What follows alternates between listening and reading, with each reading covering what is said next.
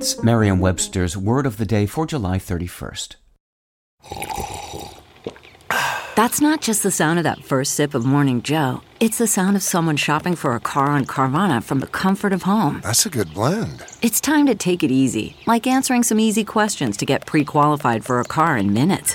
Talk about starting the morning right. Just like customizing your terms so your car fits your budget.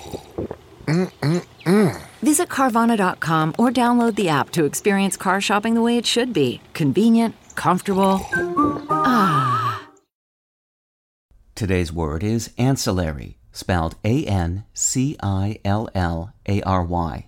Ancillary is an adjective. It's used in formal speech and writing as a synonym of the word supplementary to describe things that provide something additional to a main part or function of something else. Ancillary can also mean of lower or secondary class or rank. Here's the word used in a sentence from Forbes.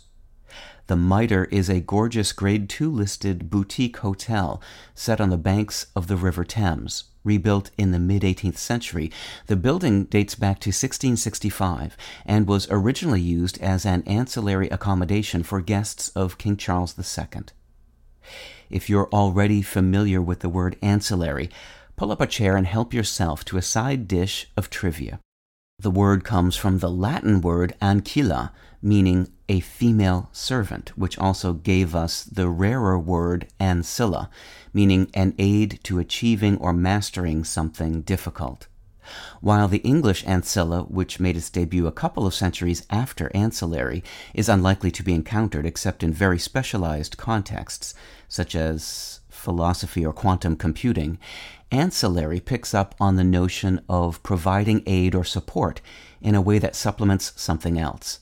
In particular, the word often describes something that is in a position of secondary importance, such as the ancillary products in a company's line. With your word of the day, I'm Peter Sokolowski. Visit Merriam-Webster.com today for definitions, wordplay, and trending word lookups.